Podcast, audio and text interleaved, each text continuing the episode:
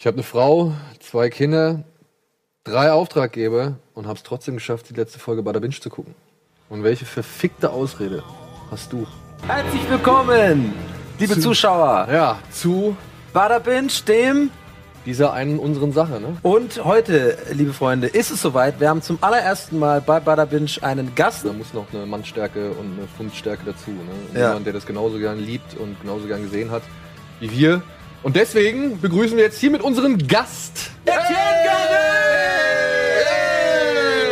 Mua, mua. Eddie, du bist auch Sopranos-Fan, ne? Zehn Jahre nach dem Ende von Sopranos werden wir uns jetzt endlich mal damit beschäftigen und vor allem auch mal das Ende analysieren, würde ich sagen.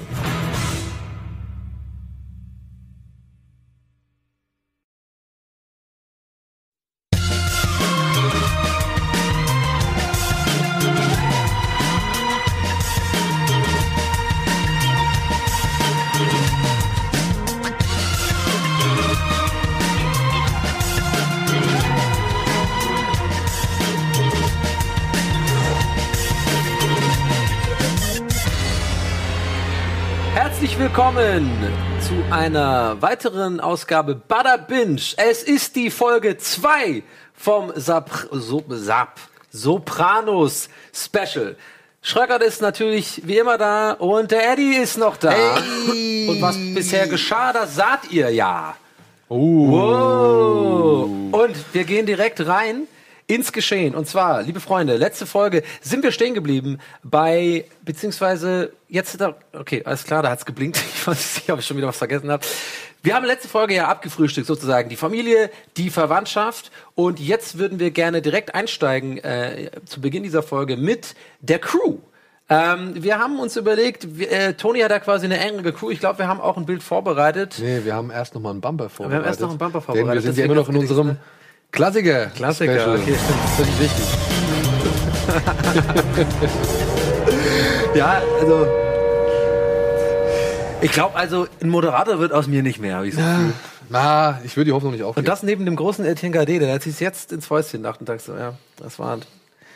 Der hat nichts gelernt. der die Junge, jungen ne? Ja, ähm, jetzt haben wir aber, glaube ich, das Bild parat. Tut mir leid, ich war ein bisschen voreilig. Und zwar die Crew. Ähm, wir haben äh, diese sechs Männer ausgemacht als quasi die enge Crew von Tony Soprano. Das sind seine Capos. Also Christopher äh, Multisanti oben rechts ist zu Beginn noch kein Capo.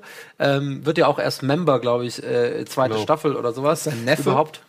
Es ist sein Neffe. Wir haben, ich habe jetzt oben rechts angefangen, das war wahrscheinlich unklug. Wir fangen mal oben links an. Silvio Dante. Seine Nummer zwei kann man eigentlich äh, sagen, Die mehr oder rechte weniger. Hand, ja. Geschäftsführer des Badabing. Genau, Geschäftsführer des Bing. Äh, wir haben natürlich den großartigen Pauli Walnuts Guttieri. Äh, in der Mitte oben. Ähm, ja, Bisschen der Mann fürs Grobe. bisschen der Mann fürs Grobe, würde ich mal sagen. Geldeintreiber. Auch sehr gute Sprüche. Wir gehen auf jeden Fall gleich noch ins Detail Mein. Lieblingscharakter in der gesamten Serie. Das kann man Der sehr gut nachvollziehen. manikürte Charakter der ganzen Ja, das kann man, kann man auch sehr gut nachvollziehen. Auch einer meiner absoluten Favorites. Dann Christopher Moltisanti, wie gesagt. Dann haben wir unten links Big Pussy, Bob, und, Bob Bansieri. Wie heißt der Name mit, äh, im, im echten Namen in der Länge? Hast du es äh, zu Boah. Äh, Pussy halt, ne? er ist ja immer Pussy, ne? Dann haben wir hier Ralph Pensiero, glaube ich, oder so. Bob Pensiero, ja, aber den, den Vornamen weiß ich gar Salvatore. nicht. Salvatore Bob Pensiero. Dann haben wir äh, Ralphie, ähm, Ralphie Ciparetto, glaube ich. Äh, Cifaretto, Cifar- ja. Cifaretto. Und wir haben Bobby Bacalieri. Und zudem habe ich einen direkten Funfact, den ich letzte Folge, ihr habt es wahrscheinlich gesehen, am Ende nicht mehr droppen konnte, weil ich zu Recht abgewürgt worden bin, weil wir keine Zeit mehr hatten. Und zwar habe ich einen sehr guten Funfact, den wusste ich nicht. Ähm, der Schauspieler Steven äh, Shi- äh, Shiripa heißt er übrigens, der musste die ersten paar Staffeln einen Fettsuit tragen, tatsächlich. Weil er nicht fett ähm, weil er nicht fett genug und er hat im Skript sich schon gewundert, weil sehr viele dicken Jokes über ihn gemacht äh, äh, worden sind. Er aber nicht unbedingt viel dicker ist als Tony, so und es ist dann auch irgendwie klar gewesen. Dann hat er einen Fettsuit tragen müssen, die ersten paar er aber Staffeln. ganz gut hingekriegt am Ja, Ende. Genau, und jetzt pass auf, darauf wollte ich hinaus. Und hier steht nämlich, äh, aber dann, und jetzt, I quote, also ich quote jetzt mal Steven Shirippa. And then I guess in season four, David, also David Chase, thought I was fat enough to, for my, I was fat enough on my own, so he let me get rid of it. Das heißt, er hat irgendwie, er ist dann selber so fett geworden, dass er das Fettsuit nicht mehr äh, gebraucht hat am Ende. Er ist quasi mit dieser Serie äh, dick geworden. Das fand ich Bobby Bacala, der einzige Mann, der Toni im fairen Kampf jemals geschlagen hat, ne?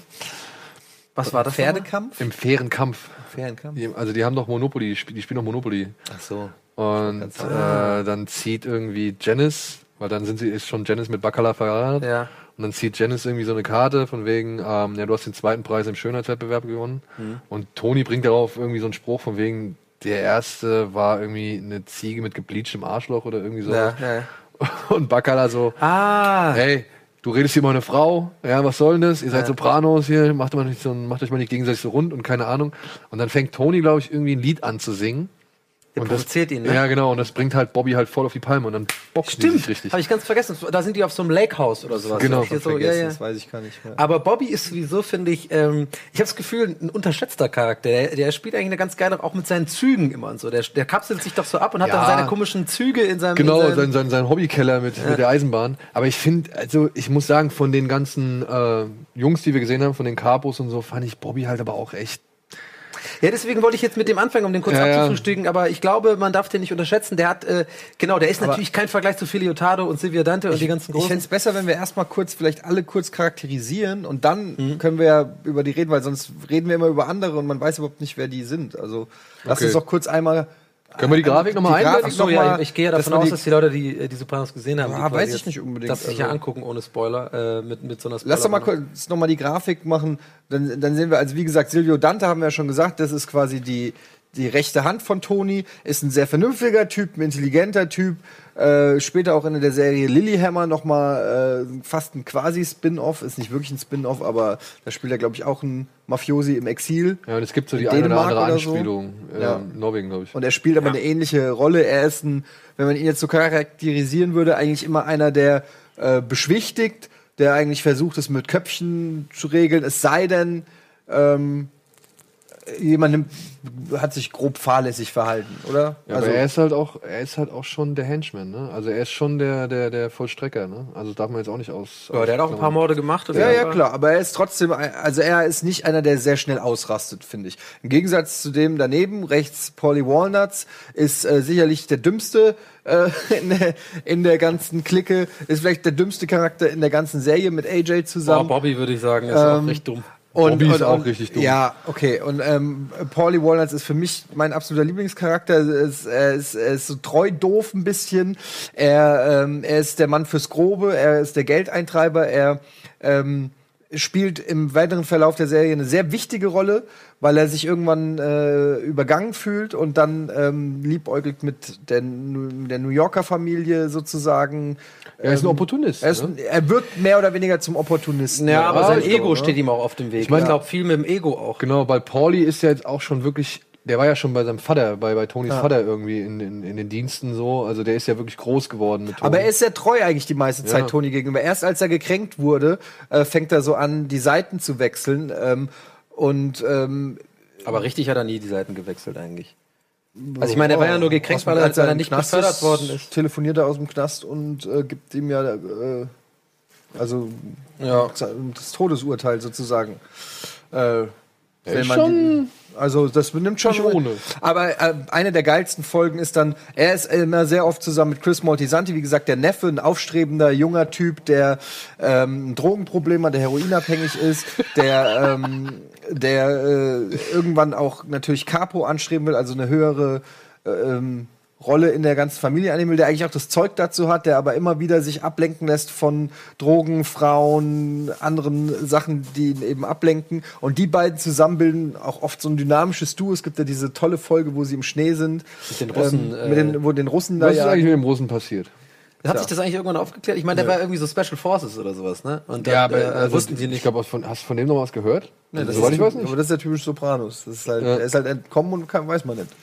Ja. Ähm, ja, dann haben wir unten links äh, Pussy. Pussy, der glaube ich nur in den ersten, erste oder ersten zwei Ich Staffeln glaube, die ersten zwei Ich glaube sogar der ersten drei Staffeln tatsächlich noch. Nee, ich würde auch Der Ende taucht ja einmal unter und kommt dann auch wieder und entschuldigt sich und will das ja dann alles wieder haben und sowas. Äh, Aber wird er nicht Ende der zweiten umgebracht? Ich glaube, ich glaub, auf dem Boot wird er in der zweiten abgeknallt. ja, ist ja auch jetzt wurscht. er Ähm, kommt immer wieder auch in Flashbacks und Träumen Ja. und so weiter bis zum Ende der Serie taucht ja, er aber die gute auf. Freunde sind. Tony und äh, ähm, Pussy sind ja langjährige gute Freunde Ja. und deswegen Und war er das wird gecatcht vom, vom FBI. genau, achso, du machst und jetzt dann- erstmal alle durch einfach, ne? Genau, er wird gecatcht vom FBI und dann Ähm, ähm, und irgendwann kommt es halt raus, dass er eine, wie sagt man, einen Wire trägt. Ja, Spitze. Boah, ein Spitzel ist fürs FBI und er muss das machen, weil sonst wäre er und seine Familie verloren gewesen. Und es bricht äh, ihm einerseits das Herz und es bricht Tonys Herz. Es ist so ein bisschen auch, erinnert so ein bisschen äh, an, an der Pate und Fredo, die Geschichte. Und äh, dann haben wir in der Mitte unten ähm, Ralph Cifaretto. Ralph Cifaretto, der äh, Lunatic. Der so ein bisschen aus ein dem Nichts Psychopath kam, ne? ist, Ja, ja. der so ein bisschen aus dem Nichts kam. hat. Aber so habe ich es empfunden damals. So, Der, Ja, kam aus dem der war plötzlich so. da der war und plötzlich war da dann und hat aber sofort eine große Rolle. War dann irgendwie Capo, hat dann irgendwie einen Geschäftszweig übernommen so und äh, war dann aber auch ein sehr großer Geldeintreiber, also beziehungsweise Geldranbringer. Ein gut so. Earner, ja, ja, der Ja. war ein Good, good Earner. Und ähm, auch einer meiner Lieblingsfiguren, muss ich sagen. Ich finde den, äh, ich finde den immer super gespielt und hat so ein bisschen. Der hat auch so dieses lustige Charmante. Der macht auch gerne mal so einen Spruch und sowas. Und ist die äh, Vorstufe zu, zu Richie April, finde ich. ja, ja, stimmt Obwohl eigentlich. So von, der, von der Psychoentwicklung schon. Ja. Also ich finde Ralph, also nee, mach mal erstmal weiter. Wir haben ja noch Genau, einen. wir haben noch einen. Das ist halt- Bobby, den haben wir jetzt ja schon quasi. Äh, rechts unten ist halt nochmal Bobby Bacala. Genau. I had, I had to wear a fat suit all the first. two- Okay, jetzt, ich kann den ganzen gar nicht mehr. ja, der Treudove, der Familienmensch. Mach mal Eddie noch irgendwo rein und vielleicht können wir das. Nee, das können wir gar nicht. Ja? Gleichzeitig? Ja, gleichzeitig Ja, wahrscheinlich. der treudove Familienmensch, der eigentlich eher als Pfleger für Corrado jahrelang angestellt war und dann später aber halt zum Capo wird. Und der was auch, aber auch äh, nicht wirklich posi- positiv für ihn Ja, ist. den man aber auch nie wirklich in Action sieht, wenn es um Gefahr, Gefahr. Ich meine, er hat, glaube ich, einen Mord, den er da auch verkackt irgendwie, ne? Also irgendwie, wo er, war das nicht da, wo er selber dann so ankommt, das auch Ja. durch, so ein bisschen daneben schießt? Nee, ich glaub, aber trotzdem schafft er es. Also ich glaube, er das er dann, mal ne? Aber so mit. Er ist so ein Simple Mind. Ja. Halt, so, ne? Er hat aber auch gar nicht so die Ambition, irgendwie ist er so, er, solange er seine Eisenbahn hat und, und Ja. was zu essen, ist er eigentlich zufrieden. ähm, viel zu essen. Ja, das ist eigentlich so, das sind so viele, es gibt noch viel mehr natürlich, aber das sind so die, äh, zumindest in den ersten Staffeln, ähm, die wichtigsten Charaktere. Wie gesagt, später kommt noch Richie April dazu. Nee, der kommt am Anfang. Genau. Und Steven van Zandt, also der äh, Schauspieler von Silvio Dante, ähm, der ja, und das ist jetzt nicht der große Funfact, das wissen wahrscheinlich die meisten, die so, sich ein bisschen mit Spanners auseinandersetzen, ist ja der Gitarrist von der E Street Band von Bruce Springsteen. Äh, und äh, aber was vielleicht nicht alle wissen, ist, dass David Chase auf ihn aufmerksam geworden ist über die Jahre, weil er großer Springsteen-Fan ist und ihn immer beobachtet hat und ihn immer so schon so interessant fand vom Gesicht her. Und auch meinte, glaube ich, in einem Interview hat er auch mal gesagt, dass er ihn sehr erinnert an äh, Al Pacino im, im, im Paten. Und dass er eigentlich äh, gedacht war als Tony sozusagen. Er sollte eigentlich der Chef äh, sein. Ähm, und äh, genau ist aber dann vielleicht zum Glück auch nicht geworden. Es gab auch noch einen anderen, äh, der glaube ich gecastet worden ist. Wir hatten es ähm, vorhin off Camera von Jennifer Melfi, weil müssen wir ganz kurz noch mal vorziehen. Weil das ganz gut zur, zur Crew-Situation passt. Und Jennifer Melfi ist zum Beispiel ist ja Lorraine äh, Bracco, die Schauspielerin, die ja in Goodfellas die Frau von Ray Liotta spielt. Und Ray Liotta wurde Sollte Tony sollte, Soprano nee, werden. nicht Tony Soprano, Doch. sondern einer der nein, er sollte nicht Tony Soprano werden, sondern einer der Crew und der hat die Rolle deswegen abgelehnt, weil er nicht ähm, einen Capo einen Ray Liotta sollte, um was wollen wir wetten? Weiß nicht, ich hatte es halt so gelesen, dass er das abgelehnt hat, weil gerade wegen seinem Ego Komm, wettet um Duplo. Ray Ja, Liotta ist was a jetzt top halt Eddie, choice ne? to play Tony Soprano, but he turned it down, stating he did not want to commit a television series. Later, Liotta was in talks to play Ralph Cifaretto, but turned that down as well. Ja, Ralph Cifaretto, das habe ich gemeint, die zweite Information sozusagen. Ralph Ich ja. glaube, Ray Liotta war kein guter Ralph Cifaretto gewesen. Nee, ich wollte auch deswegen, ich wollte eigentlich einfach, einfach was ganz anderes hinaus. Ich wollte einfach, äh, äh, das kann gut sein, dass es die Info ist, dass er auch Tony hätte spielen sollen, aber ich wollte einfach darauf hinaus, wegen der Crew, dass er nicht, dass er die Rolle abgelehnt hat aufgrund und auch selber auch sagt, aufgrund von seinem Ego, dass er das nicht hätte machen können, weil als es dann Erfolg war, die Serie ist ihm ja angeboten worden, einen von der Crew zu spielen, Ralph Cifaretto, der ja später einfach dazu kam. Und das hat er abgelehnt, weil er sagt, das kann er nicht machen mit seinem Ego, weil er nie, nur einen Boss spielen würde, äh, wenn überhaupt. Deswegen, und darauf wollte ich einfach hinaus, weißt du, deswegen Ja, ging es also mir nicht darum, wer recht halt, hat. Es geht mir nicht darum, wer recht hat, aber ich habe halt eine schwarz auf weiß eine andere Info, dann muss ich dich doch berechtigen. Ja. Also es tut mir leid. Da steht halt drin, er hatte die Rolle als Tony, das wäre der Boss gewesen, er hat sie abgelehnt, weil er keine Se- TV-Serie spielen wollte. Das steht nun mal so auf IMDb. Vielleicht stimmt's ja nicht. Das sind ja vielleicht letztendlich auch nur Trivia-Sachen. Wenn es vielleicht irgendwo in Wikipedia anders steht, mag ja das richtig sein. Ein Glück hat er es halt nicht gemacht, ne? Ein Glück war sein Ego zu groß.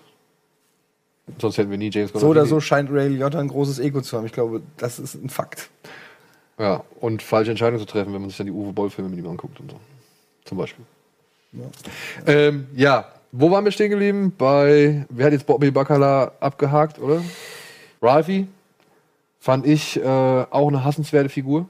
Warum? weil das ein Psychopath war. Wie der die, die, ähm, Mit der Frau. mit der Frau, wie der die Frau zusammenprügelt, da hinter dem Dings, äh, hinter dem, hinter dem Ding. Der bringt die doch sogar um. Der bringt die um, der, der prügelt die Schlägt tot. tot, ja. Ja. Das fand ich so eine ganz, ganz fiese Szene. Ich meine, dann, der hat Familie und macht da irgendwie auch so irgendwie rum. Da, sein Sohn ver verletzt sich doch irgendwie, glaube ich, beim Pfeil- und Bogenspiel oder irgendwie sowas. Und ähm, liegt dann im Krankenhaus, aber gleichzeitig irgendwie vögelt er dann mit dieser Stripperin da ständig irgendwie fremd oder so oder nutzt jede Gelegenheit, die er irgendwie nehmen kann. Dann gibt's eine Szene, ich bin mir so ganz sicher, da sind sie irgendwie im Krankenhaus und irgendwie jemand liegt auf dem Krankenbett. Und er kommt hin und bringt halt so echt so einen ganz krassen Spruch. Ja, ja, er macht so, und er will aber provozieren in dem Moment. Genau, auch. Genau. Und Pauli hat ja auch, da bin ich halt pro Pauli. Pauli hat sich ja immer wieder über ihn aufgeregt, wollte sich ja immer mit ihm prügeln so. Mhm. Und ähm, ja, und dann kommt halt die Geschichte mit dem Pferd. Und er ist ja auch so eine Koksnase, ne? Er macht ja, Ja. auch irgendwie viel. Und dann kommt Action. und dann kam halt die Geschichte mit dem Pferd. Und ich fand das mit dem Pferd, das war so eine ganz absurde Phase irgendwie bei, bei Sopranos. Ich glaube, dritte oder vierte Staffel muss es gewesen sein, wo die Paiomai, so heißt es, glaube ich. Paiomai, ja. Wo es dieses komische Ölgemälde gab, wo Toni neben diesem Pferd steht, was ihm ja so viel bedeutet hat. Und er Ja. sich dann unten in den Keller gehängt hat. Ja, und dann hat er es wieder weggeschmissen irgendwann. Und äh, Toni hat ja irgendwie so eine komische Liebe zu diesem Pferd entwickelt. Und da gibt's Hat ja er auch nicht irgendwas- das Pferd umgebracht? Nee, das Pferd wurde verbrannt, Genau. aber ich hoffe, ich sage jetzt keine falsche Info. Das äh, äh, Pferd wurde, glaube ich, ist quasi auch gestorben im Zuge, die haben, glaube ich, den Stall oder so abgebrannt. War das nicht mit dem Hash auch so, eine, so ein Tier Genau, irgendwie? das, das wurde abgebrannt, beziehungsweise das Pferd wurde sogar, glaube ich, irgendwie verbrannt, äh, speziell, um halt Versicherungssumme zu kassieren. Ah ja, okay. Weil Ralphie brauchte das Geld, weil Toni will ja das Geld haben. Ne? Also, Mhm. also Toni will ja quasi ausgezahlt werden. Ralphie hat ein Kind im Krankenhaus und Ralphie brauchte Geld. So. Und dann haben, haben sie halt das Pferd abgefackelt. Und Toni, und deswegen bringt Toni ihn ja so gesehen um. Weil die halt, weil er halt den Gaul angezündet hat. War das nicht? Ich erinnere mich nicht mehr, aber war das nicht der, der, der, der, der Tropfen, der das fast zum Überlaufen gebracht hat, die Frau, die der auf dem Parkplatz verprügelt hat? Das war schon vorher, das glaube ich ist vorher passiert, soweit ich weiß. Da geht doch Toni dann auch raus oder irgendwie? Was Genau, also er steht draußen mit, dem, mit, dem, mit, der, mit der Stripperin, glaube ich, und sagt ihr irgendwas, worauf sie ihm eine runterhaut. Und dann geht er halt hin und das ist auch wirklich fies in Szene gesetzt. Also wirklich so, das muss man auch mal festhalten, ne? die Gewalt in Sopranos, die ist teilweise echt, genau wie alle anderen, so echt, dass es schon wieder schmerzhaft anfühlt. Ne? Also, also, also wirklich, dass es einfach unschön anzusehen ist. Und der verprügelt die ja richtig krass äh, da an dieser Leitplanke. Und dann liegt sie halt da und dann kommen, glaube ich, Pauli und Dings und holen dann Toni. Und dann holen sie ihn raus und dann prügelt Toni ihn ja zusammen quasi. Aber da gibt er ihm halt nochmal eine Chance. Und dann kommt erst das mit dem Pferd, was ja quasi dann letztlich Okay, dann sein Ende das- ist. Aber Pauli hatte doch das Gemälde von dem Pferd bei sich in der Wohnung dann stehen am Ende, ne? Kann es sein? Ja, das, da bin ich Okay. mir ganz sicher, ja. Ich weiß nur, dass es halt irgendwie so mehrfach rumgereicht worden ist und Toni war das Und ich finde, dass dann bei, der wird dann, das ist auch das erste Mal, dass man in Pauli, Paulis Wohnung sozusagen geht, also Toni in Paulis Wohnung, Wohnung geht. Und er hat das Bild dann irgendwie ganz seltsam über seinem Kamin hängen und Toni ist voll so, was soll das denn? Ja. Und das ist ganz so, da war es auch kurz davor, dass Toni so ein bisschen ausrastet, aber er geht damit irgendwie dann irgendwie doch cool um dann. Ja. Gut, wir müssen jetzt auch mal cool mit der Werbung umgehen und äh, melden uns gleich zurück mit den weiteren Crewmitgliedern.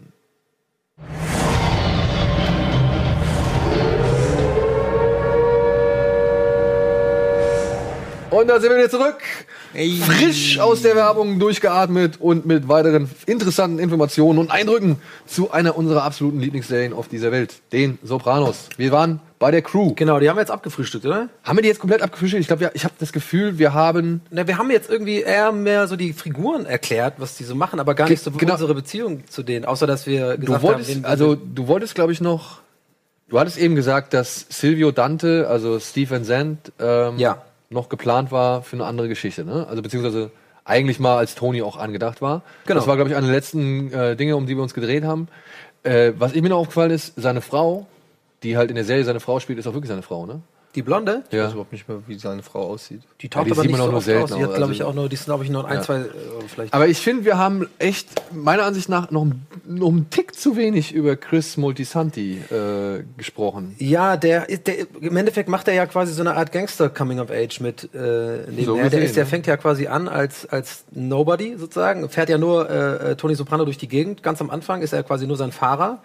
Ich glaube, die sind auch gar nicht verwandt. Sind die verwandt irgendwie tatsächlich blutsverwandt? Tony und Christopher? Ich glaube, er ist irgendwie so ein Neffe? Ist er nicht der Neffe? Cousin oder Neffe oder sowas. Irgend, irgendwas ist da.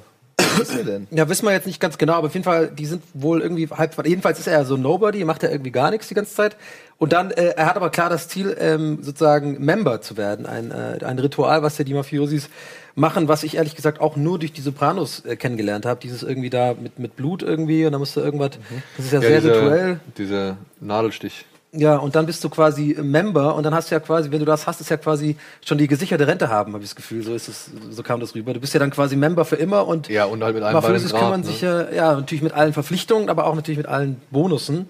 Und Adriana will ja unbedingt, dass er ein Member wird. Das ist ja immer das Daniel Parzi, so wie sich andere sagen, okay, wenn wir irgendwie reich sind, holen wir uns ein Haus. Adriana ist seine Freundin. Ja, aber auf die kommen wir gleich noch zu sprechen. verheiratet. Ja, ich gehe halt immer die ganze Zeit eigentlich so ein bisschen davon aus, dass die Leute einfach, äh, die, also wenn wir jetzt erzählen, weil wir, es ist so klar angedings als Spoiler, Ist, ist Chris äh, für euch eine tragische Figur? Ja, ich meine, na logisch, was mit ihm passiert, ist tragisch, aber er steht ja mehrfach ähm, an der Schwelle dazu, aus der ganzen Geschichte eigentlich irgendwie rauszutreten und irgendwie was anderes machen zu können. Ja, und zwar als Autor. Als Autor, Drehbuchautor. ja, als Hat er sich Drehbuchautor. ja angetan. Da fand ich auch diese eine rothaarige, die fand ich immer so hot, die er da irgendwie. Ey, meine Folge, die mir absolut im Gedächtnis bleibt oder im Gedächtnis hängen geblieben ist, ist die, wo er Ben Kingsley trifft, da auf dieser Oscarverleihung, beziehungsweise in diesem komischen äh, äh, Geschenkeraum. Weißt du, wo Ja. sie da sind und die Stars irgendwie ihre Geschenke abholen und er irgendwie sich darüber aufregt, dass da in diesem Korb, in diesem Körbchen, das jeder mitkriegt, irgendwie eine Uhr für 11.000 oder 25.000 Dollar drin ist, eine Reise, ein Auto und was weiß ich. Das kriegt halt jeder äh, Darsteller mit. Und Ben Kingsley gibt dann ja, der spielt ja quasi sich selbst und gibt dann ja so Auskünfte, so ein paar Infos über diese, diesen Ablauf, wie die Stars quasi geködert werden und so weiter ja. und so fort. Das, der trifft dann, glaube ich, ja nochmal mit ihm und dann kommt es aber nicht zustande. Ja, und das fand ich aber so schade, weil äh, Chris halt mehrfach irgendwie Das ist ein guter eigentlich, ne? eigentlich ein guter ist. Ich glaube, er wurde halt auch durch das, durch dieses System, in dem er da irgendwie spielt oder in dem er da irgendwie sich aufgehalten oder geboren wurde, sag ich mal so, äh, wurde er halt korruptiert und äh, hätte vielleicht was ganz anderes werden können, anderer Mensch sein können. Irgendwie. Auch bei ihm war auch immer diese Drogengeschichte, die mich gestört hat, weil ich das einfach, weil er ja dann auch richtig krass drauf war, also mit Heroin und so, glaube ich. Und dann, er, er hat ja so, so eine Phase, wo er fast ein Junk, also ist ein Junkie quasi. Da- Das geht ja irgendwie so, und dann kommt er da irgendwie dann durch die Filmgeschichte so langsam Ja. wieder raus. Aber er war ja wirklich kurz Rock Bottom und das hat einem richtig wehgetan. Gerade in Italien, wo, die, wo der nur auf dem Zimmer. So, äh, genau, ja. wo man dann Ja, wirklich gesehen hat, Wie er sich den Schuss setzt und dann ja. auf Adrianas Hund einpennt und das dann und den dann Ach, umbringt. den umbringt, ja. Und die haben auch eine Intervention hier auch gemacht. Die haben ja Stimmt. sogar so, ein- so eine Wo er seine Mutter gemacht. noch irgendwie als, als Hure bezeichnet und so, ja. Ja, und ja. hier, wer, wer war hockt da? Elias Kotias, ne? Der, der, der, glaube ich, der, ähm, der Therapeut, der ihn da, also, auch,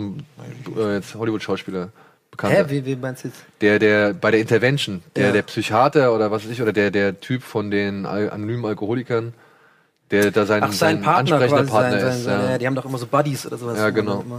Ja. Ja, ich glaube, dann haben wir sie eigentlich alle, oder?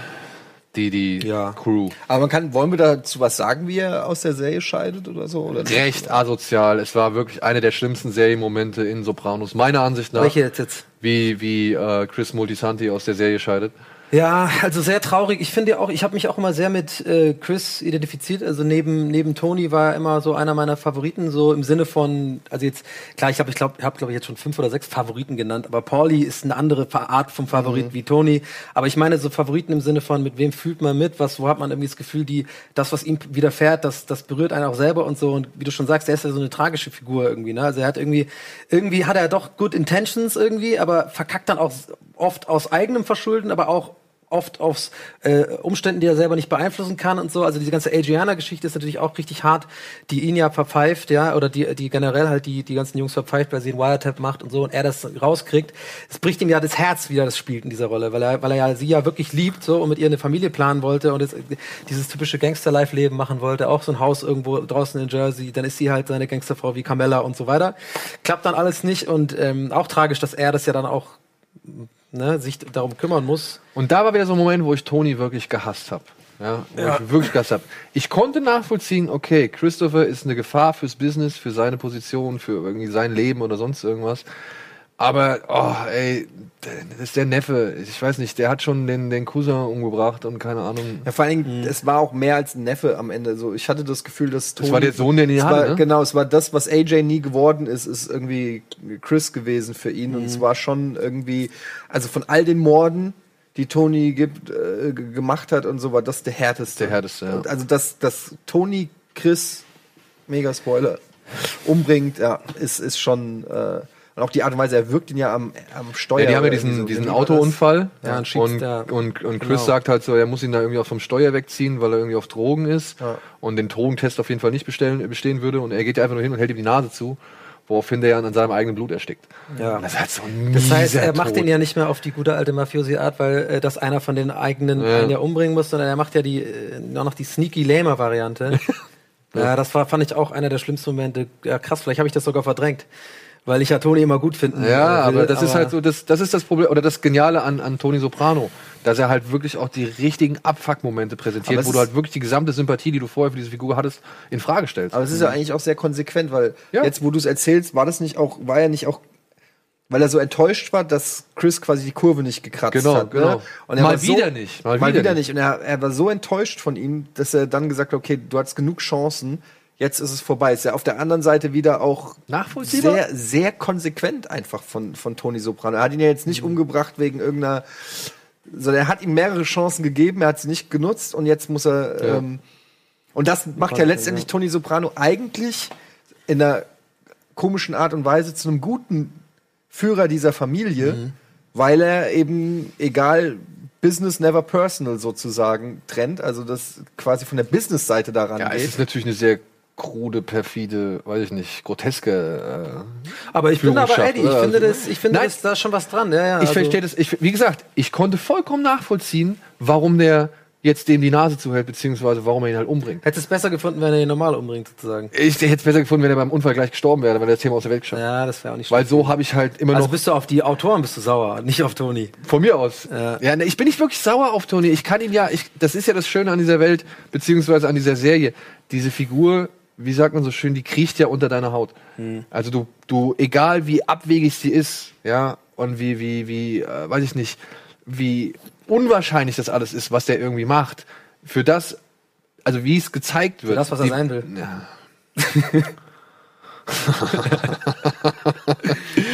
diese Serie vermittelt dir ja quasi wirklich die komplette Psyche, das komplette Seelenwesen von diesem, von diesem, von diesem Menschen. Und es erscheint wirklich dann in dem Sinn sogar nachvollziehbar, was er Mhm. da macht. Ja, das würde ich gar nicht abstreiten. Aber es ist trotzdem pervers. Na klar, Ja. natürlich. Aber das Ja. hast du ja immer, wenn einer einen wegen irgendwie Geld oder sonst was Niedrigen umbringt. Gründen, ja. Aber da können wir direkt anschließen, äh, denn wir haben ja jetzt, jetzt diese, wir haben sie Einflussnehmer genannt. Genau, wir haben ja, wir können auch mal sagen, also wir Hast haben du, ja den, hast du denn noch die, die, die Liste, wer da alles dazugehört? Nee, wir haben aber ein Bild, das können, wird Genau. dann sicher gleich eingebettet. Genau, das sind jetzt ein bisschen mehr. Wir haben also, wie gesagt, die Familie, wir haben die Verwandtschaft, wir haben die Crew und dann haben wir uns noch für diese Gruppe entschieden, die Einflussnehmer. Ähm, wir haben oben links Steve Buscemi, den Schröck unbedingt drin haben wollte. Ja. Äh, ich hätte ihn wahrscheinlich nicht mit, nicht mit reingenommen, weil er ja tatsächlich ähm, in gar nicht so vielen Folgen mitspielt, aber er führt in vier Episoden Regie. Ähm, üb- übrigens auch, glaube ich, zwei, drei sehr, sehr ähm, gute oder als allgemein als gut empfundene Episoden führt er Regie. Ähm, wir haben daneben Jennifer Melfi, das ist die Therapeutin von Tony Soprano, die eine Riesenrolle spielt, die, glaube ich, auch wie Tony in fast allen Folgen äh, zu sehen ist, wenn ich mich nicht irre. Dann haben wir rechts daneben Richie April, haben wir vorhin schon, äh, oder in der letzten Folge, ich bin mir gerade nicht mehr sicher, wir haben auf jeden Fall in schon der in der letzten Folge angesprochen. Er ist der, Sozi der Soziopath äh, äh, von ähm, von den Sopranos, also von, von der Serie.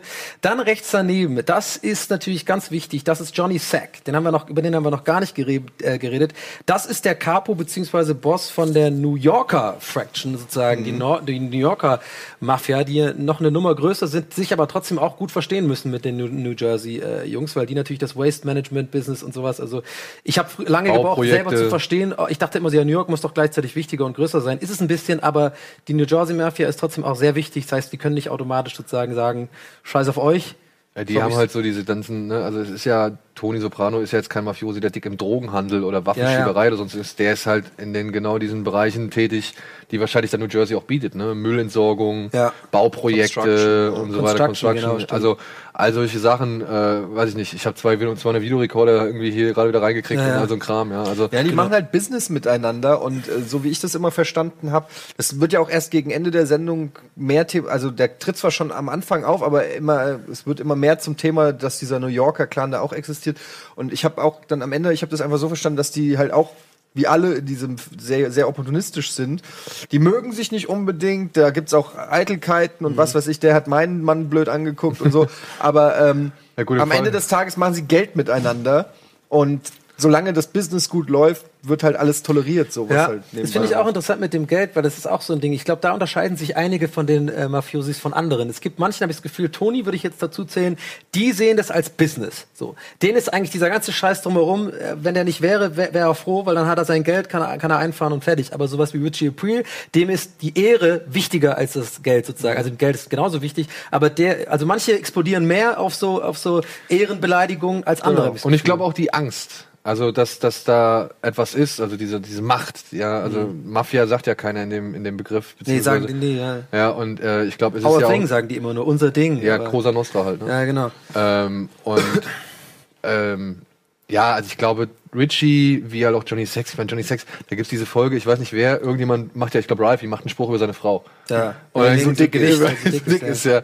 Und äh, Fast einen Krieg gestartet. äh, genau, und dann will der fast einen Krieg vom Zaun brechen, so, ja. Also ich meine, Das ist, das zieht sich doch auch über mehrere Staffeln, zieht weil er, äh, das wird, äh, der macht irgendwo, das ist, das ist so geil an Sopranos. Da macht, äh, ähm, wer macht den Witz?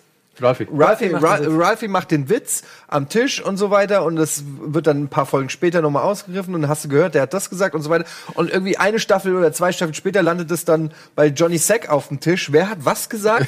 Und Ja, dann ja. zwei Staffeln später dann äh, kriegt das dann irgendwann raus und das wird zu einem Thema noch, ja. Ja, ja. Und das finde ich halt so geil, weil es zeigt so, wie viel Ego-Gewichse in dieser ganzen äh, Mafia-Dings. Also du hast ja gerade gesagt, Richie ist so ein Ego-Typ, äh, Ralphie Ja. wird so ein Ego-Typ, Ja, und- Corrado ist so ein Ego-Typ. Jeder will irgendwie so, will, das sind halt auch alles so Machos, die irgendwie äh, alle so irgendwie äh, ihr- ihre Ehre haben wollen und so. Ja, ja, voll. Vor allem, das kommt ja auch dann noch zu tragen, wenn man sich aber anguckt. Ähm, wir überspringen mal kurz den Mann links unten mit der Halbglatze. Das ist Adi Buko, Restaurantbesitzer. Aber der grauhaarige Mann, Phil Liotardo, Mhm. der ist ja irgendwann, er- also der ist ja erstmal die rechte Hand von Johnny Sachs, wird dann aber, glaube ich, dann der Capo von der, äh, von dem Clan, den Kann Johnny ich mal aufs Gesicht von Philly Hotel und nur in die Regie, während wir da vielleicht daran arbeiten. Das würde mich mal interessieren mit dem Haaren. ähm, der wird ja quasi dann irgendwann der Boss der New Yorker und der ist ja auch so angepisst, weil äh, Steve Buscemi, also Tony B, ähm, seinen Bruder umgebracht hat.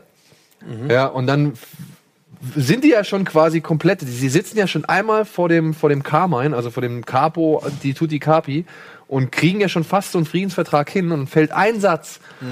Und äh, Phil ist halt schon wieder vollkommen irgendwie on fire und hat sich noch nicht mal damit zufrieden gegeben, dass Tony Soprano seinen Cousin, also Steve Buscini, umgebracht hat. Für wegen, aufgrund dieser Geschichte so. Also der ist dann, das ist das, was ihr da beschrieben habt, dieses Ego-Ding. Ja, das nagt dann so tief an diesen Jungs und sie können es halt einfach auch nicht ablegen. Ja, auch dieses äh, finde ich nochmal interessant mit dem mit der Beleidigung von der Frau von Johnny Sack. Das ist auch wieder typisch für Sopranos. An dem Tisch, als der Gag gemacht wird, alle lachen, ne? alle, alle finden es lustig und so, keiner beschwert sich, aber dann im Hintergrund alle so, hast du gehört, was der gesagt hat? ja, ja. So dieses, dieses wieder dieses falsche Spiel so, ne? Auch übrigens mit dem mit dem Gag, der gemacht wird bei, ähm, als rausgefunden wird, dass ähm, Junior Corrado, also Corrado, dass er ja irgendwie Fellatio macht bei Frauen, was ja wohl total ähm, keine Angst, ich will jetzt nicht wieder auf das Sexting, aber das ist ein gutes Beispiel, weil das ja auch so eine Riesennummer aufgebauscht wird. Es geht ja darum, dass he goes down. Ne? Also das, das ist, wo bei den Mafiosis überhaupt gar nicht geht, dass man irgendwie bei einer Frau Fellatio macht. so. Und das kriegt ja Tony mit, findet es mega lustig, weil Carmella ihm das so im Bett erzählt. Da ist auch wieder dieses kindische Freuen, das, wie er sich drüber freut, oh, he did that, bla bla. Und dann auf dem Golfplatz die ganze Zeit Anspielung, ein Gag nach dem Ja, anderen. so, stimmt, oh, that's, stimmt, going, stimmt, that's going down south. Und, und Corrado merkt das. Und, und das ist dieses Ding, dieses so kleine Breaking Your Balls, diese Break, I'm just breaking your balls, diese Kleinigkeiten, die aber dann doch mega wichtig sind und auf einmal will aber dann Corrado so wieder einen Krieg machen, so, weil das ist nur wegen der Beleidigung. Aber genau, das sind so kleine, kleine, wie so kleine Bomben mit Zeitzündern, die gepflanzt Ja, ja. werden, die aber erst zu einem späteren Zeitpunkt zu einem Thema werden. Mhm. Da ist Sopranos äh, voll mit solchen kleinen Geschichten, die irgendwann mal passieren, die aber größere Auswirkungen Ja, haben. wie zum Absolut. Beispiel dann der Oralsex, äh, der angebliche Oralsex zwischen äh, Uh, ähm, Tony unser und- Motorradkopf, äh, nee, nee, nee, also nee. der nachher zum Motorradkopf geht. nee, nee, ich rede jetzt hier von Adriana. Ach, Adriana, ja, ist der dann, äh, ich muss mich, ich weiß nicht, äh, Echt, hat Eddie hat es vorhin angesprochen, ich glaube, ich habe es da verrafft. Die haben dann tatsächlich gar nicht, du meintest, äh, ich habe nämlich diese Flirt-Szene, die du vorhin angesprochen, letzte Folge angesprochen hast, im, ba im Bing hinten, wo Ko äh, Toni dann auch so kokst und so, da, wo diese flirten, Adriana, aber die haben, glaube ich, miteinander dann gar nicht rumgemacht. Nee, wurden die haben nicht gestört, mit aber rumgemacht, sie ist aber- auf die Knie gegangen, glaube Genau. ich. Da gab es diese Szene, sie geht irgendwie runter und das hat irgendwie jemand mitbekommen und plötzlich geht halt das Gerücht rum, dass sie Tony eingeblasen hat. Ja, genau. Und da fängt ja dann Chris wirklich an, auch äh, sie richtig äh, ah, schon mal eine reinzudonnern, beziehungsweise will sie ja fast umbringen. Ja, ja. Ja. Und ähm, dann kommt das ja alles, dann, dann nimmt das ja alles einen tragischen Lauf mit auch der Frau, die äh, Adriana kennenlernt, diese FBI-Agentin, die sie dann quasi mit zur Undercover-Agentin quasi Ja, macht, schlimm, was dann halt auch ähm, äh, Chris erfährt. Ja, und dann kommt es zu dem legendären Anruf, ne? Also wo Chris im Krankenhaus liegt, soll Silvio sie ja hinfahren. Das fand ich eine ganz schlimme Szene. Man muss dazu sagen, Adriana ist ja auch strunzdoof, ne? Äh, ist wirklich auch ein, äh, leider eine gute Seele. Eine gute Seele, ja, aber halt einfach auch ein, Christopher. bi- auch ein bisschen doof. Und ähm, überhaupt, wir was, was halt parallel, das ist so ein bisschen wie bei The Wire, was parallel zu all diesen Sachen läuft, ist halt die FBI-Ermittlungsgeschichte. Ne? Ähm, das heißt, während man immer so die Soprano-Folgen sieht und die Entwicklung der Charaktere, sieht man immer mal wieder auch diese zwei ganz coolen FBI-Agenten, die auch immer vor, vor Tonys Haus parken, Ja. die er schon kennt und immer begrüßt und ihm manchmal Kaffee bringt und was auch immer. Stimmt, das und, auch noch. ähm, und die versuchen halt einen sogenannten Rico-Case zu bauen, also so ein, äh, wo sie die gesamte mafia Organisation. die ganze Organisation runternehmen. Und, ähm, und das ist, läuft halt auch in den Staffeln immer mit parallel. Und Ja. äh, immer wieder gibt's dann eben Leute, wie am Anfang Pussy oder dann später Adriana, die dann irgendwie, den, den kommen sie auf die Schliche und äh, schnappen die und dann sollen Ja, die und sie spitzeln. kriegen, sie kriegen sie halt in irgendeine unangenehme Situation, äh, mit der sie sie erpressen können. ne? Und deshalb trifft er sich ja zum Beispiel immer mit hier Junior beim Arzt im Nebenzimmer. Weil man da nicht abhört. weil man da nicht abgehört wird oder wie auch immer. Ja, ähm, also das ist auch so ein Leitmotiv von Sopranos, was immer wieder auch die Story mit äh, beeinflusst. Ja. Wer ist denn jetzt nochmal der Typ? Äh, Genau, der können wir zweite noch mal- rechts. Das ist Sal. Hash. Ähm, Hash. Genau, wir haben jetzt, ähm, ja, wir haben es kurz übersprungen. Wir haben unten links noch Adi Buko. Genau. Äh, für mich persönlich auch eine ganz tolle Figur. Die äh, habe ich immer geliebt, weil ich finde auch, dass, ähm, also er ist der ähm, vom Vesuvio am Anfang, was dann später abgebrannt wird, ne, ähm, der ähm, Chef. Ähm, leidet das Ding und die essen natürlich auch mal bei ihm und ich finde das ganz interessant, weil das Essen ist ja eine essentielle Rolle bei Mhm. Sopranos. Haben wir noch gar nicht drüber geredet, müssen wir auch nicht jetzt lange drüber reden, aber es ist, es wird spielt eine gegessen. krass wichtige Rolle. Essen, es wird immer wieder in fast jeder Szene ist irgendwas zu essen. Und ich habe zum Beispiel immer zugenommen, wenn ich Sopranos geguckt habe, weil, weil ich immer Hunger bekommen habe. Ey, diese genießen geilen halt auch so, Meatballs und ja. dann immer hier diese Pastrami-Sandwiches und so und immer schön Rotwein zu allem. So. Haben die nicht diese ganzen wohlgestalteten Körper irgendwann dann nicht so den, die Lust irgendwie genommen? Nö, ich fand das immer geil. Da krieg ich vielleicht auch so einen Stiernacken, ey. ich hab immer gedacht, Ich fand immer geil den Kühlschrank von Carmella, wo dann Ja. immer irgendwelche Ja, oh, da waren so viele- Sachen drin Ja. waren. die macht sie Und noch egal, warm. egal wann der hingegangen ist, er konnte sich immer irgendwas gab rausnehmen. Ja, immer immer dieses aus der geil, Packung essen. ja. diese geilen Fleischröllchen, nee, diese Teigfleischröllchen. äh, äh, Mozzarella und, und äh, äh, Cannolis. Mortadelle und so.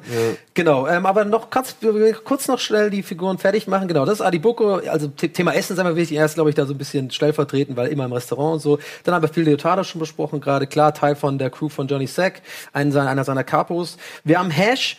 mh, Ist ein bisschen schwer einzuordnen. Der ist halt The Jew, Ja. so. Und ich glaube, der ist ein bisschen, der hat mit dem, mit dem, mit dem Vater von Tony mit zu tun gehabt. Früher ist quasi wie so eine Art Ersatzonkel für Tony, der so ein bisschen, ja, so, der, ich sag mal so, in Anführungsstrichen, ja, ist so ein bisschen das mit dem- Klischee-Jude ist, was oft in so Filmen so Kredithai, dargestellt wird. Halt, Kredithai. äh, Kredithai und sowas auch ein bisschen Plattenboss. ganz fertig.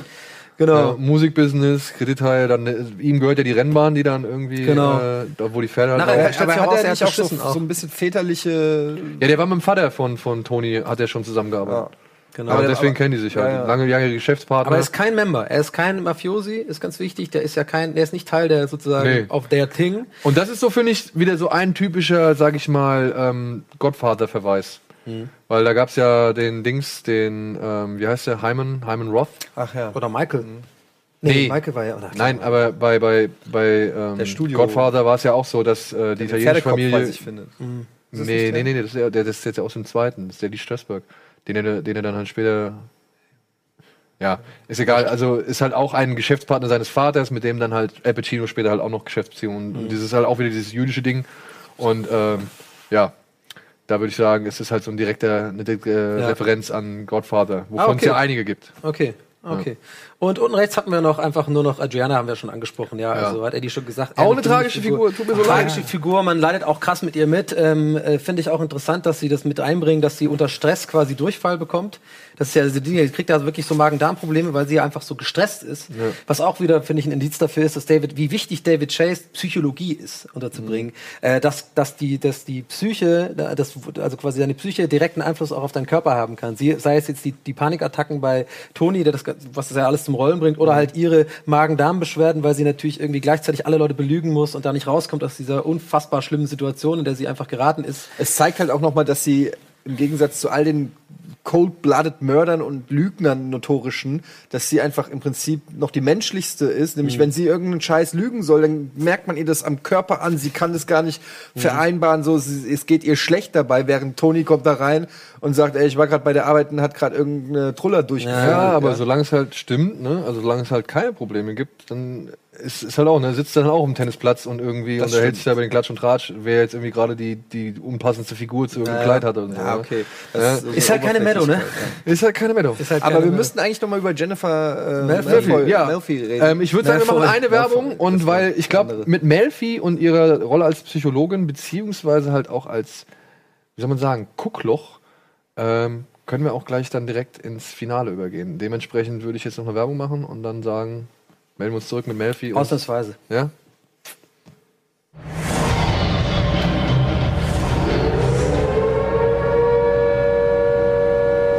Spoiler-Alarm, äh, also, hier, wer es jetzt nicht weiß. Ja. Ey, Ja. herzlich willkommen. Ja, zurück. willkommen zurück zum, ja, vermutlich letzten Teil unseres großen Soprano-Specials, äh, Specials, was sich jetzt über zwei Folgen erstreckt hat. Ja. Ähm, wir waren angelangt jetzt, wir haben die ganzen Einflussnehmer irgendwie großenteils abgehakt und wollen jetzt natürlich noch eine wichtige Person irgendwie ergründen, die uns dann aber hoffentlich auch zum Ende dieser Serie führt. Ähm, Frau Dr. bla bla bla Melfi. Vielleicht tatsächlich neben Meadow. Du hattest es nämlich in der Folge davor gesagt.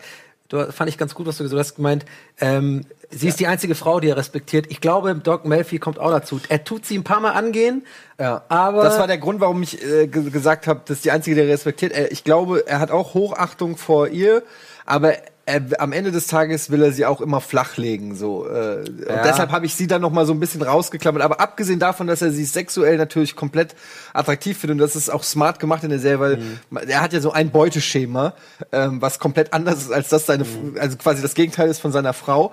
Und alle Frauen, mit denen er was hat, sehen fast mehr oder weniger gleich aus. Und auch sie fällt so in dieses Beuteschema rein. Und ähm, deshalb, äh, dadurch, dass er sexuell dauernd auch am Anfang gerade in den ersten Folgen, wenn er neu ist bei ihr in der Therapie, ist er ja schon auch ganz schön frech und unverschämt und einmal bedroht er sie ja auch und so. Deshalb habe ich, hab ich sie dann noch mal so ein bisschen Aber es gibt auch die, die, diese Folge, die halt auch wirklich krass ist, wo sie vergewaltigt wird. genau, da wollte ich auch gerade Ja, sagen. und ähm, wo er dann später bei ihr dann sitzt und sie dann halt den Zusammenbruch kriegt und er dann auch so ganz unbeholfen irgendwie hingeht und versucht halt irgendwie sie zu trösten. ne? Eine, einer meiner wirklich Lieblingsszenen äh, hätte ich jetzt auch gerne angesprochen ge- äh, gleich, weil ich habe noch nie so sehr ein, etwas geguckt und so gehofft, sag es. Sag Exakt, es, sag ja. es. Und, und, das ist wieder Tony-Ding. Er ist böse, aber in dem Moment willst du den bösen Tony haben, dass er diesen Und Vergewaltiger das, exakt, exakt, killt und sagst. umbringt und foltert. Und das Geile ist, ähm, und das finde ich so smart an dieser ganzen Geschichte, weil in jeder anderen Show oder so hätte sie es gesagt, der Typ wäre zur Strecke gebracht worden und man hätte irgendwie so ein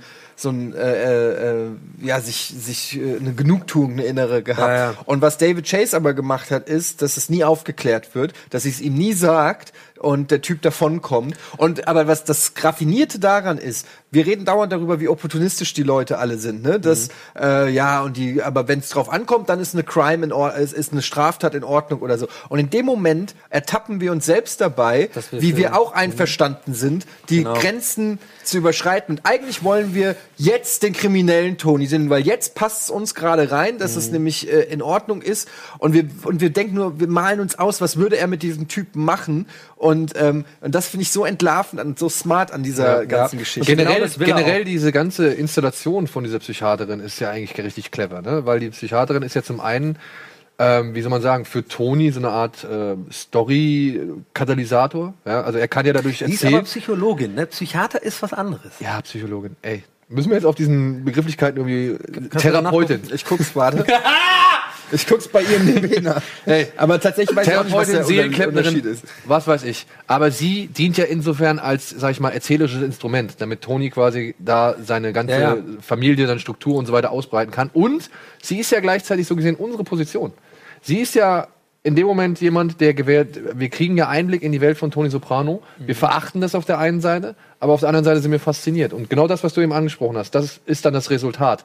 Dass wir dann auch plötzlich dann da sind und äh, überlegen, ja, ja, okay, komm, sag ich's ja. Ja, ja, also das finde ich auf jeden Fall genau so äh, äh, zusammengefasst war es perfekt. Also genau das ist es ja. Das will auch David Chase. Das will diese Serie. Die will dich dahin bringen, psychologisch so sagen, ja, aber ne, wenn, wenn dann irgendwie, ja, genau diese Selbstjustiz ist scheiße, wenn wir es nicht gut finden, aber wenn es dann passt, dann haben wir Bock drauf. Genau. So, so sind halt Menschen. Es geht ja viel darum auch, so wie Menschen sind.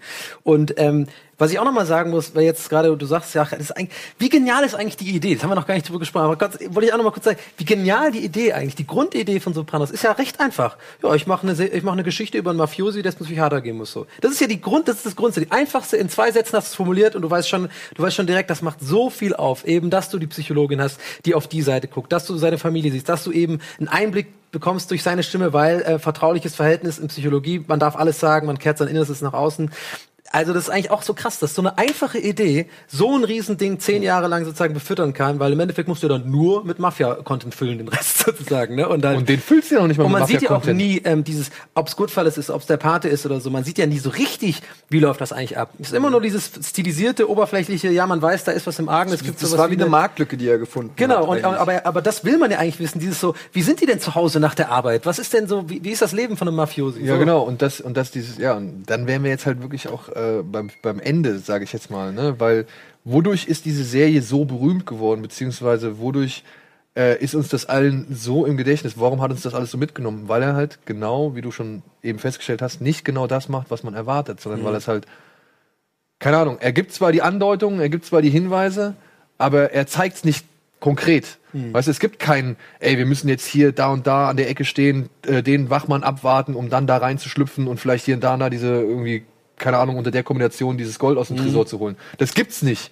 Ja, sowas, hier, Silvio soll sich drum kümmern. Fertig. Weißt du, du weißt, es ist etwas da, aber es wird nicht gezeigt. Und trotzdem ist es so, weiß ich, du fühlst es quasi richtig, obwohl du es nicht richtig sehen oder greifen kannst oder es dir erklärt wird. Ich glaube, das wird nur durch die Länge geschafft, eben, eben, dass es sich alles immer langsam aufbaut, dass eben nicht in einer Episode drei Leute gekillt werden, in der nächsten wieder vier, sondern dass sich ein einziger Mord tatsächlich auch, ähm, also wenn es jetzt nicht die kleinen, sagen wir mal, kleinen Leute sind, die irgendwie gewackt werden, aber so, wenn es immer darum geht, einer muss gewackt werden, wie zum Beispiel Pussy, dass es auch so ein Ritual ja bei denen ist. Es muss ja einer von der eigenen Crew sein, irgendwie, das ist ja das Ding, it's always gonna be one of your own, dass die auf dieses Boot fahren. Er weiß schon, wenn die auf das Boot fahren, das wird wahrscheinlich mein Tod sein. Diese ganzen, das ist quasi fast schon Rituale. zelebriert, ritu, ritualisiert, ze- zelebriert wird, zum Beispiel also der Mord von Pussy in dem Fall.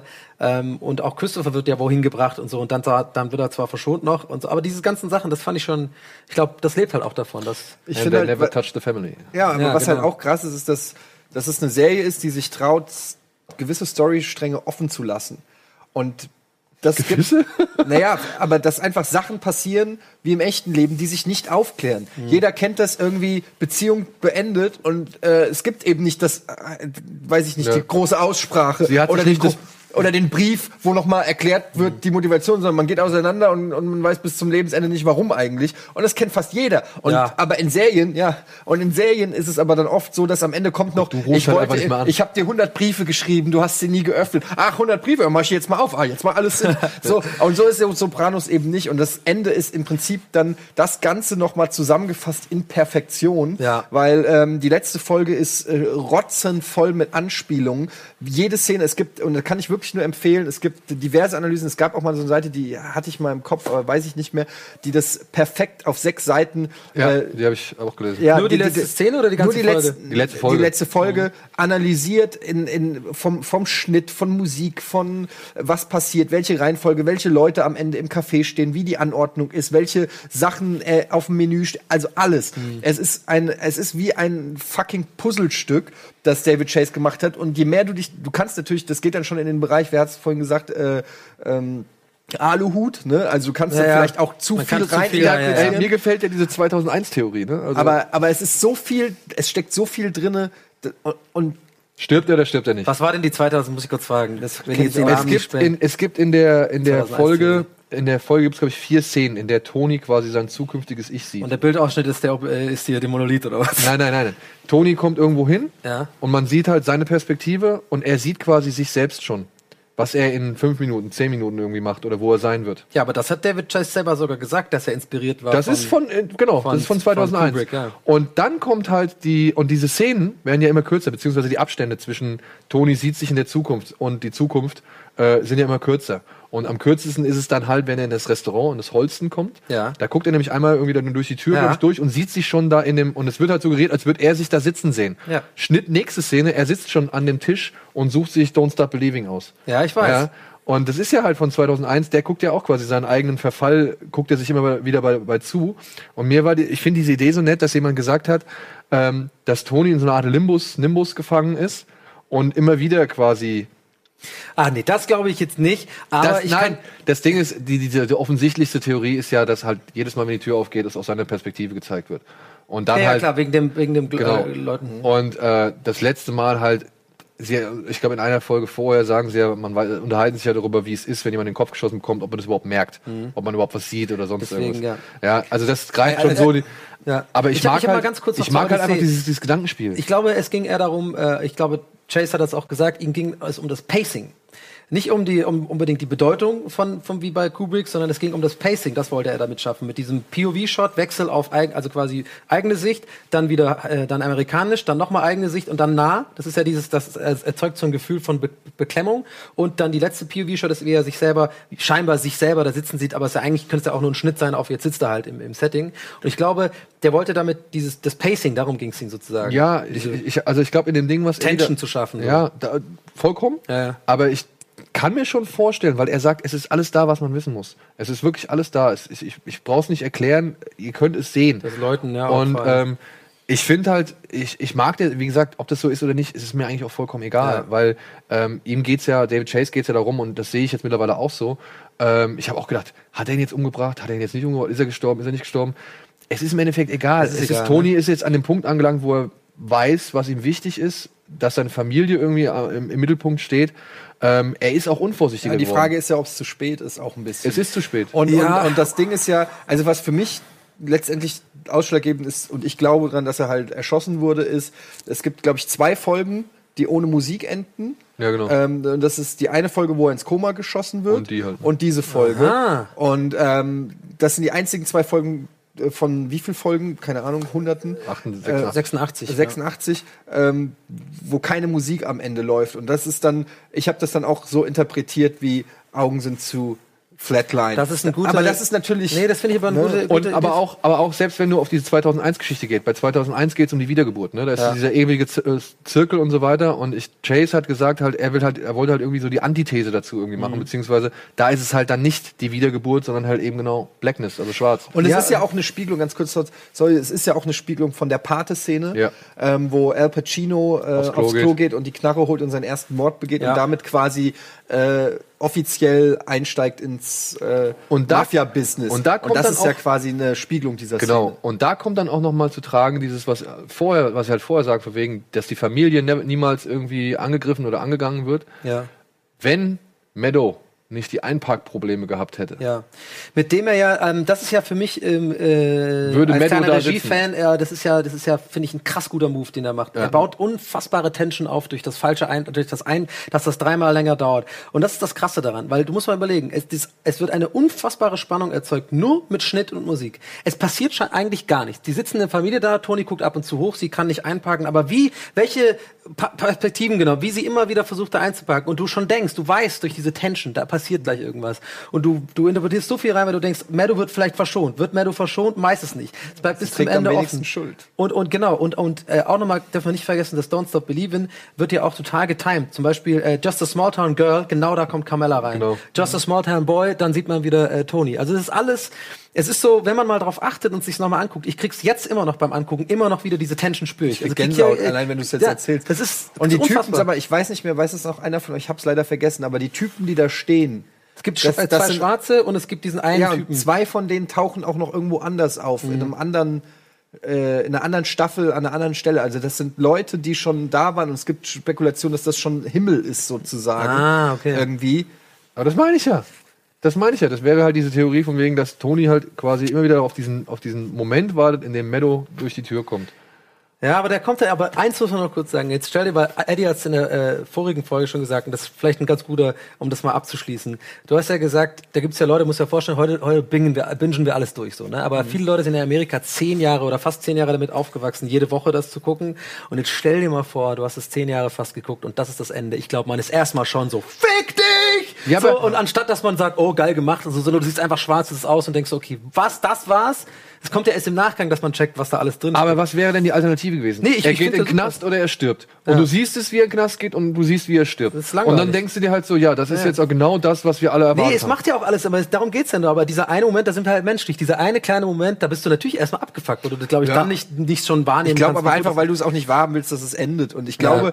ganz ehrlich, das Ende ist so ähm, für alle anderen Serien ein, ein Benchmark gewesen. Und ich glaube, du hast es gesagt, Breaking Bad würde es nicht geben ohne Sopranos. Das ist ja auch, Breaking Bad verbeugt sich ja äh, ständig vor Sopranos. Und auch das Ende von Breaking Bad ist ja auch äh, perfektioniert gewesen. Und, und, und das haben die ja alles gelernt von, von Sopranos. Auch The Wire und so weiter. Es gibt so viele Serien, die dann das auch versucht haben. Und es gibt wenig Serien, die meiner Meinung nach es schaffen, so ein rundes, so ein Ding so rund abzuschließen.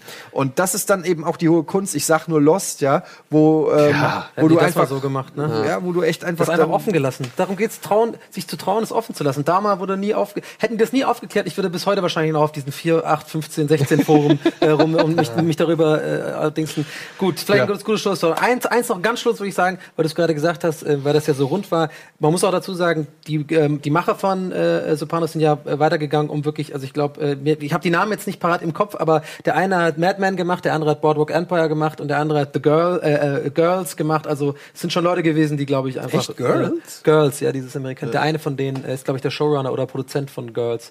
Ja, aber ich habe die Namen jetzt nicht, deswegen ist eh unprofessionell. Egal. Gut. Das war's. Jedes Mal, wenn wir gedacht haben, wir sind raus, ziehen sie uns wieder rein. Ne? in diesem das. Sinne, vielen Dank fürs Zuschauen. Ich hoffe, es hat euch ein bisschen gefallen. Wir werden das natürlich in Bälde wiederholen mit irgendwelchen Serien, die man vielleicht ein bisschen kürzer besprechen kann. Aber ich Wire, glaube, direkt The Wire, hinterher. machen wir dann drei Folgen. ne? in diesem Sinne, viel Spaß jetzt mit den folgenden Programmen. Wahrscheinlich wird es die NDA sein. Und ansonsten bis hoffentlich zum nächsten Mal. Macht's gut. Tschüss.